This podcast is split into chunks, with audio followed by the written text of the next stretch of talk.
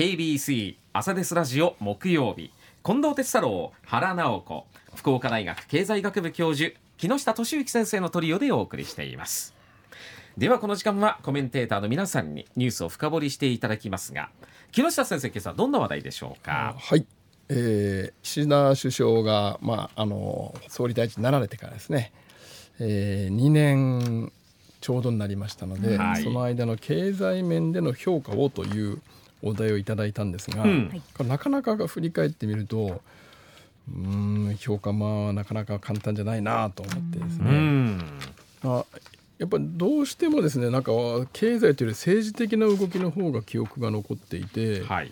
まあ、例えば、まあ、このね2年前ぐらいから統一教会でも話がで盛り上がっていたけど今は最近下火だし、うん、それから、まあ、ロシアとウクライナの戦争も長引いてるし、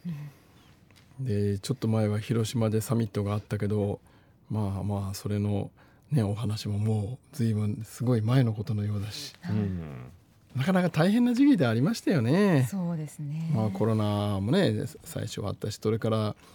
まあ、すごくこう政権の中身が変わったなと思うのが安倍総理が、まあ、あの暗殺されてしまってそこからこう影響力がなくなったのはいいんですけど、うん、安倍首相のですね、うん、かといってじゃあ何をされたいのかなっていうのが前面に出てきたわけでもないし。うんまあ正直なんか評価はちょっと大変だったですね。うん、あのそれでちょうど2年前にですねやっぱりこの時期にこのコーナーで岸田首相の経済政策について喋ってたんですよ。でその原稿をまあ見直してみたんですけどね、うん、当時は新しい日本型資本主義新自由主義からの脱却を目指すとかですね。それから令和版所得倍増って打ち出されてたんですよ。もともと岸田首相が所属している派閥はあの1960年代にあの、えー、前半にですね池田隼人首相という本当に7年間で日本人の所得を倍にした首相がいたんですけども、うん。その流れを組んでるので私は2年前確かに結構期待してたんですね。うん、お所得倍増って、うん、おっと。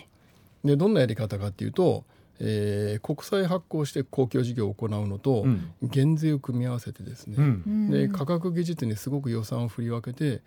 えー、日本を本当に所得日本人の所得をまあ7年ぐらいで倍にしたんですね。うん、で1960年代の日本ってですね日本が高度成長するともですねそれから世界的な貿易大国になるとも誰も思ってなかった。そういう中で打ち出していた池田さんの場合は、はい、誰もその頃そうなるなんて思ってなかったんですよ、はい、なりたいなと思っていても、ええ。え、そうな大変だよね。現実感はなかったんですね。だだって本当に7年で所得倍ですよそれを成し遂げた派閥の方だったんで、うん、久しぶりにそうなるかなと思っていたんですが、うん、えー、お二人の手元には3ページ資料の3ページ目4ページ目にですね、うんお給料がどうなってるとか、ね、所得が倍増したのか所得はですねやっぱり1997年からはじりじりと下がっていて、うん、で今もまあ2年経ってもですねまあ最近急にこうお給料がね上がりましたけども、はい、物価の上昇の方がもっとそれ以上にいってるので、うん、まあ伸びてはいないわけですよ。うん。まあまあ2年間だけですけどね所得倍増はちょっと見通しが立たないですね残念ながら。残念ながらですね。でまあ当時2年前ですね岸田首相の2年前の記者会見で私がちょっと心配だなという点を指摘していてあの財源についてですね明確な答えがなかったんですね。うん、あの2年前のちょうど記者会見でもですねえー、数十兆円規模の経済対策を行うって言ってたんですが、財源どうするんですかって、えー、記者に聞かれたら明確な答えがなかったと。えーと、それで岸田首相の場合はですね、えー、2年前に総裁選を戦った高市早苗さんのような、えー、財源は国債発行でいいんだというようなこう明快な理解がなかったんでですね、うん、財務省に押し込まれるんじゃないかなと思ったんですが今はやっぱりそういう感じですね。やっぱりちょっと。腹心の方はほぼ財務省系のえー、官僚か、うん、財務省出身の国会議員の方で固まってるんでですね、やっぱりその国債発行して大規模に予算投資しないっていうことになるとなかなか経済拡大しなくてですね、でまあ GDP はようやくあの輸入物価の上昇もあってコロナの前には戻ったんですけども、はい、もうあのいろんな指標から見ると景気がちょっと落ち始めていてですね、あら。でこれは先週お話ししましたよね、あの首都圏のマンションの着あの着工の数も減り始めているとか、それから大企業も中小企業もですね製造業の、えー、調子がちょっと悪くなっているとかですねという傾向があるわけですね。で実際にあの総務省の家計調査っていうやつがあの勤労者世帯の実収入の推移っていうのを毎月毎月出してるんですが最近の実収入のピークはですね2021年の12月2年前の要するにちょうど岸田首相が、うん、えー、就任されて2か月後が実収入のピークで、うん、えー、それ以来じりじりじりじりと下がり続けているんですよ。うん、だそれを上向かせることは残念ながらできてないんですね。でまあそれはですね一つはあの円安っていうことがあると思うんですけどもあの本当にですね2021年の10月から10月前後からさポンと円高、円安になってるんですよ。でこれは本当に私も昨日ずっと考えていてですねあのな理由がよくわからないですね。2021年10月は1ドル114円、で昨日が149円150円ぐらいですよね、なんでこんなに急に変化したんだろうと。これがよの金利差だけではもう金利差だけでこんなに急に上がる。ぐらいのってねまああのもちろん米ドルアメリカの金利はあの上がりましたけども、うん、うん、それだけでこんなにいくのかなと。うんだこれでまあ輸入物価が上がってしまったんでですね、うん、実質的なあの収入はあの特に内需型の企業で働いている方、まあ、日本人はそっちの方が多いんですけども収入上がらないですよね。うん、で物価も上がっちゃってるってことですもんね。はい、でまあじゃあで株価はどうかっていうとですね、うん株価は岸田首相になってからは横ばいなんですよね。うん、2021年10月の株価1日の株価が2万9235円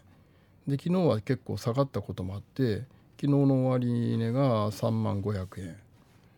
まあ大体横ばいなんですね。うんうん、という感じで、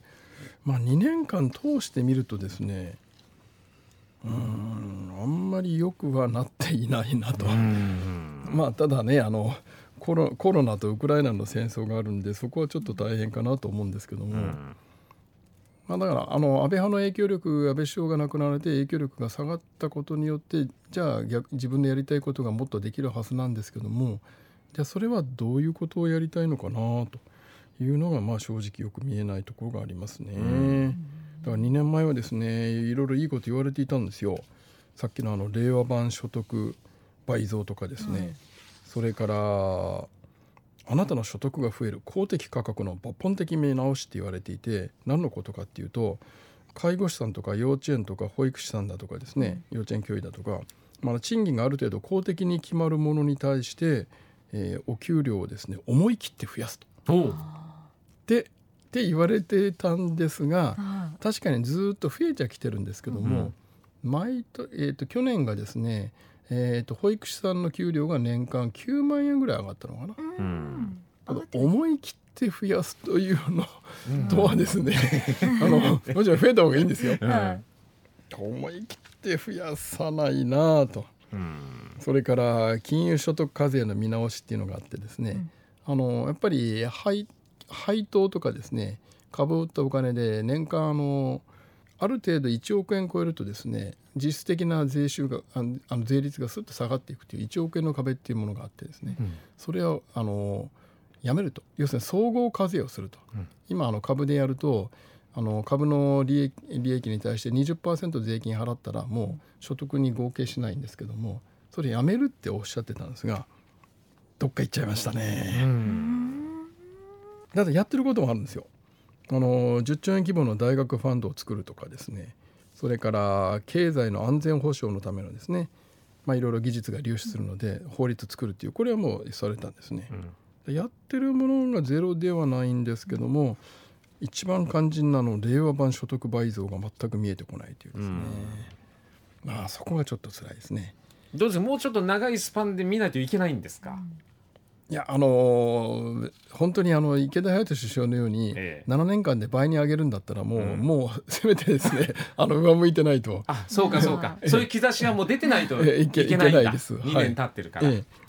でもその兆しは見えないんですね。見えないですし、あの当時池田隼人首相はですね、もちろんご自分が経済理論をよく分かってたっていうこともあるんですが、はい、えー、と下村さんというですね、うん。あのケインズ系の大変優秀ながブレーンがついていたんですね。ほで今はそのそっち系拡大財政をやるよううな、うんえー学者のブレーンはいないですね。うんいない。だからあちょっと難しいなと。なんかここに来て減税みたいなことも言い始めてるじゃないですか。あ企業は減企業に対する減税はされるんでしょうけども、個人に対する減税とは逆にインボイス増税がもううん10月1日からね、スタートしたり、えーしてますから、ううんんこれから先どうされるんでしょうね。いい方にどうにかまあ、結局ね私たち生活をしている中で、はいじゃあ2年間でどうなりましたかって言われたらまあ物価もいろいろ上がってうんで給料は変わらない変わらないですね。そらなかなかねはい。いい評価は出せないですよね。そうですね。まあ例えば大企業も利益は上がってるんですけど、うん。社員の給料はあまり上がらずにですね、うん。配当金がすごく増えてるんですね株の配当が。うん。そういうのを見直すっていうふうに2年前おっしゃってたんですけどね、うん。